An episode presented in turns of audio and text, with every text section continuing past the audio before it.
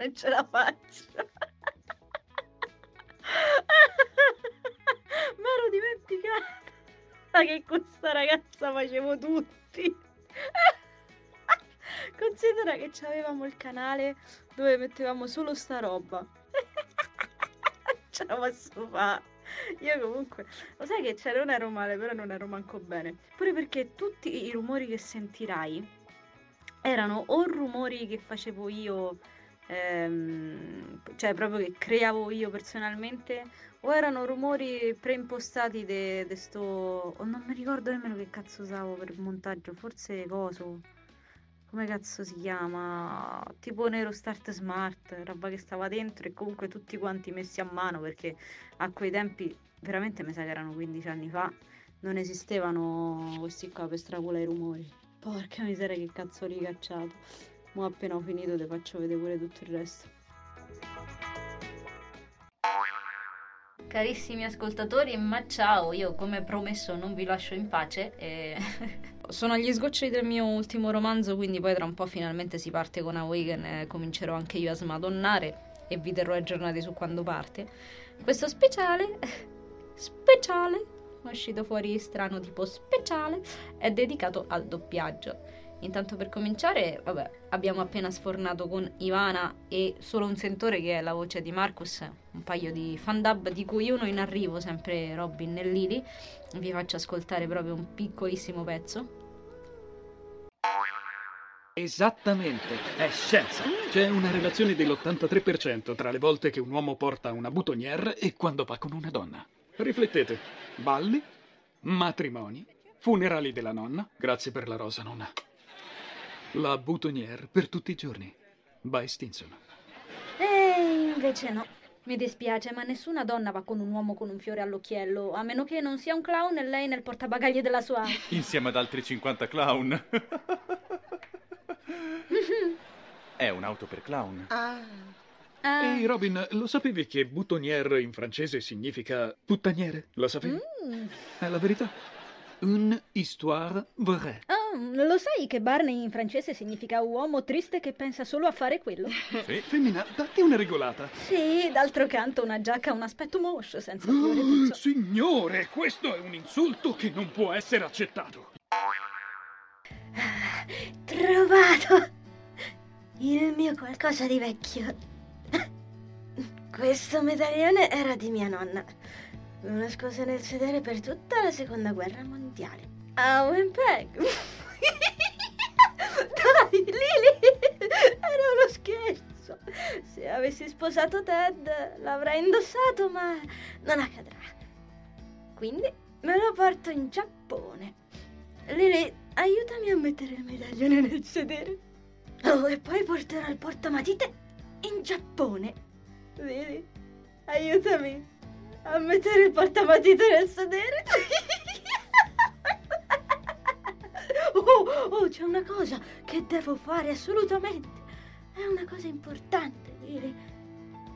È una cosa che deve succedere adesso.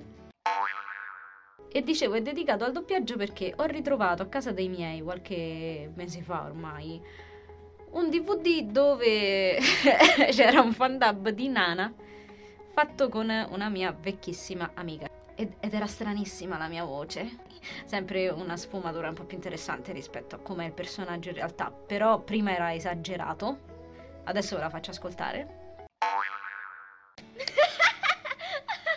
Non c'è niente da ridere, io pensavo che mi dicesse di tornare a casa e invece mi ha chiesto di non divorziare e non tornare più, ti rendi conto? E non sono nemmeno sposata. Natsuko, sei una grande, una mammina troppo in gamba. Sei ubriaca, Nana? No che non sono ubriaca. È proprio andata. Eccomi qui, ho comprato le sigarette, tieni. Yasu, bentornato caro. Ehi ehi, ti sei presa una bella sbronza, eh. Ah, ti amo, ti amo. Ho capito, ho capito, non saltarmi addosso. E gli altri dove sono andati? Nobu è crollato per la strada e Shin l'ha riaccompagnato a casa. Davvero? E anche Nobu ha bevuto un bel po' stasera. Invece Shin lo regge bene l'alcol, anche se a vederlo non si direbbe. No, dico, è inaffondabile. Dai, non dormire. Vabbè, tanto ormai si è fatto troppo tardi. Ti porto a letto. Ah, scusa tanto, Nana. Ti abbiamo fatto pulire tutto da sola. Ti aiuto? Figurati, non importa, devo solo sciacquare i piatti. Passami lo strofinaccio, così li asciugo io, dai. Ecco fatto. Direi che abbiamo finito. Come? Bene, allora io tolgo il disturbo. Ma dove vai? Pensavo di vivere in un albergo, almeno finché non trovo un appartamento tutto mio. A casa di Nobu c'è già Shin, quindi si starebbe troppo stretti. Ma puoi benissimo stare qui da noi. Ti ringrazio per la cortesia, ma non vorrei essere di disturbo. Guarda che per noi non sarebbe affatto un disturbo. Grazie, ma non è davvero il caso. Buonanotte. Ah, no, che mal di testa! Era meglio dire che oggi non sarei andata a lavorare. Aci, dammi qualcosa per la testa. Aciko. Ah, buongiorno cara Nana. Ma che cosa ti sei messa addosso? Sto andando a un colloquio di lavoro. Appena li ho chiamati mi hanno detto di andarci. Che ne dici? Vado bene così? Scusa, fammi capire, che lavoro è? In una casa di... Eh? Tutto bene, cos'è? Ipostorio della spornia. Aspetta, un attimo rimedio. In una casa editrice, e come pensi di entrare in un posto del genere? Vado subito a prenderti dell'acqua, mia cara. Mia cara? Non siamo mai vestiti, ha cambiato anche il modo di parlare. Eh, ma scusa, da dove salta fuori questa piccola casa editrice? L'ho trovata per caso nel giornale sugli annunci di lavoro. La paga è buona, ci sono due giorni di riposo settimanali. Però una donna in carriera, eh? Beh, però sono contenta che ti sia venuto subito voglia di cercarti un nuovo lavoro. Pensavo che le tue sparate sul voler diventare indipendente fossero soltanto un bluff, ma a quanto pare facevi sul serio, cara. Perché non risponde? Che strano. Cosa? Ormai Shogi dovrebbe aver già finito di lavorare, eppure si inserisce la segreteria, che si sia dimenticato di accendere il cellulare. Uffa, io che volevo dargli subito la notizia che ho trovato lavoro. Chissà, magari ti sta tradendo. Shogi non farebbe mai una cosa del genere. Adesso gli scrivo un messaggio. Certo che in quella casa editrice sono proprio fuori di testa per assumere una come te.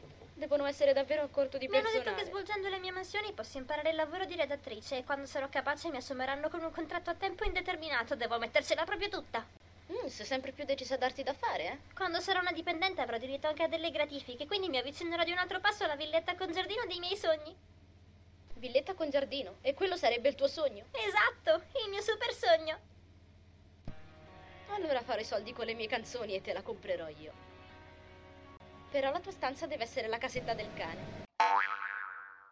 E la cosa più divertente è che facevamo anche i maschi con sta mia amica, appunto, come racconterò in quest'audio che vi allego di Ivana. E quindi questo fandub che ho ritrovato era abbastanza una ciofeca. No, ciofeca no, perché comunque è carino anche sentire i progressi che uno fa. Mi ha colpito particolarmente il fatto che il mio tono di voce sia cambiato e non cambiato.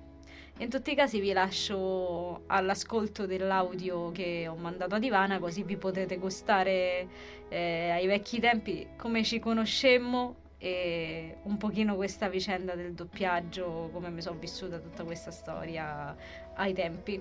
Buon ascolto. Comunque, storia interessante e molto nostalgica. Allora, questa Martina Baro si chiama.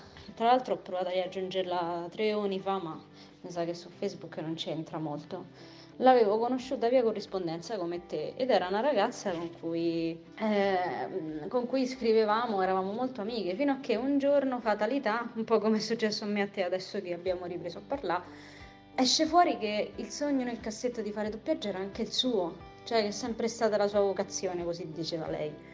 Il che a quei tempi era veramente rarissimo, perché penso ti ricorderai, era una cosa che non andava di moda ed era estremamente di nicchia. In più lei è stata proprio la prima ragazza che io conobbi con il mio stesso sogno nel cassetto. Quindi la cosa interessante era che in poche parole noi ci scambiavamo queste lettere per fare insieme i fandub, come da accennai tempo fa, e questo lo faceva allegandomi una chiavetta U S B e mandandomela via corrispondenza in una busta imbottita. Dopodiché succedeva che io facevo la mia parte, esportavo e mettevo su YouTube, perché io ero quella che gestiva il canale, in quel modo lei lo poteva vedere. La cosa interessante era che lei... Cioè che io e lei avevamo in mente queste cose adolescenziali. Lei tra l'altro era molto più grande di me. No, molto più grande no, però mi sa che lei già aveva ventitré anni, un po' più grande di me, perché se io, poniamo che io avessi diciassette diciotto anni, ho avuto quel tempo. È che ci eravamo messe in testa che un giorno saremmo andate a convivere, come le due nana, e che avremmo fatto doppiaggio insieme. Cioè proprio... storia da fumetto giapponese e quindi ci continuavamo a allenare così e avevamo questo canale dedicato solo ed esclusivamente a Nana e avevamo ridoppiato quasi tutta la serie. A un certo punto ci siamo fermati, sempre che noi appunto facevamo questi episodi con tutte le voci, facevamo le voci di tutti, male secondo me, e tutti i rumori, tutte le canzoni erano tutte messe a mano perché non ci stava come adesso sti programmi qua che usiamo anche noi per togliere solo le voci, no? Che lasci sottofondi col cazzo, tutto quanto era proprio a bucio de culo. E un giorno ci cancellarono da YouTube questo canale perché violava il copyright. Ma poi è anche un po' come sono finite le cose. Cioè mi ricordo che io, vabbè, ancora coltivavo il sogno di diventare doppiatrice e questa ragazza un giorno mi scrisse sempre via email, cioè, o via lettera, scusa, e mi fa: guarda, però mi dispiace tantissimo perché so che il tuo sogno nel cassetto è quello di diventare doppiatrice. Insomma, si sentiva in colpa nei miei confronti e io gli ho detto oh, no, no, beh, non... cioè ovviamente rimasi delusissima, però io dissi non ti preoccupare, io comunque andrò avanti in questa cosa, se vorrai far fandub con me li facciamo comunque, però tranquilla che non fa niente, prendi la tua strada. Fa molto trama fumetto giapponese. E insomma doppiamo qualche altra cosetta, però poi, a parte il fatto che dopo un po' non doppiamo più niente, ma poi ci perdiamo proprio di vista, non ci siamo più scritte, tutta una serie di cose, eh, però era da raccontare, no?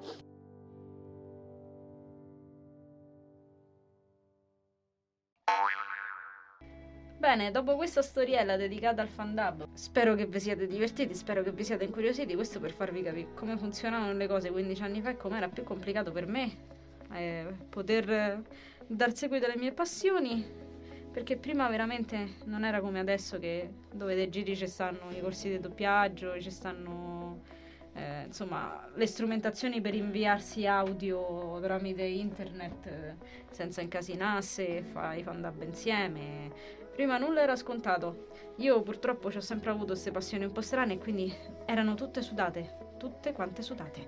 Ah, e chiedo perdono per l'audio, l'audio scrauso del fandub vecchissimo di Nana, ma lo feci, lo registrai con il mio vecchissimo microfono da tavolo che io appendevo, come forse avrò già accennato in passato, ad un chiodo sul muro. Era un Logitech, mi pare, che adesso ho ereditato a Serena, perché all'inizio lei non ce l'aveva il microfono da tavolo per doppiare, l'ha usato per un po' pure lei, il che mi ha reso felicissima. Serena è sempre Kitsune, Karen, Cristina, eccetera, eccetera. E, e quindi niente, spero che vi siate divertiti, spero che sia stato divertente anche sentire un po' come funzionavano le cose prima. E noi ci vediamo al prossimo episodio bonus barra sbroccatina randomica e ci teniamo aggiornati per Awaken. Grazie per ascoltarmi sempre, arrivederci, arrivederci, arrivederci.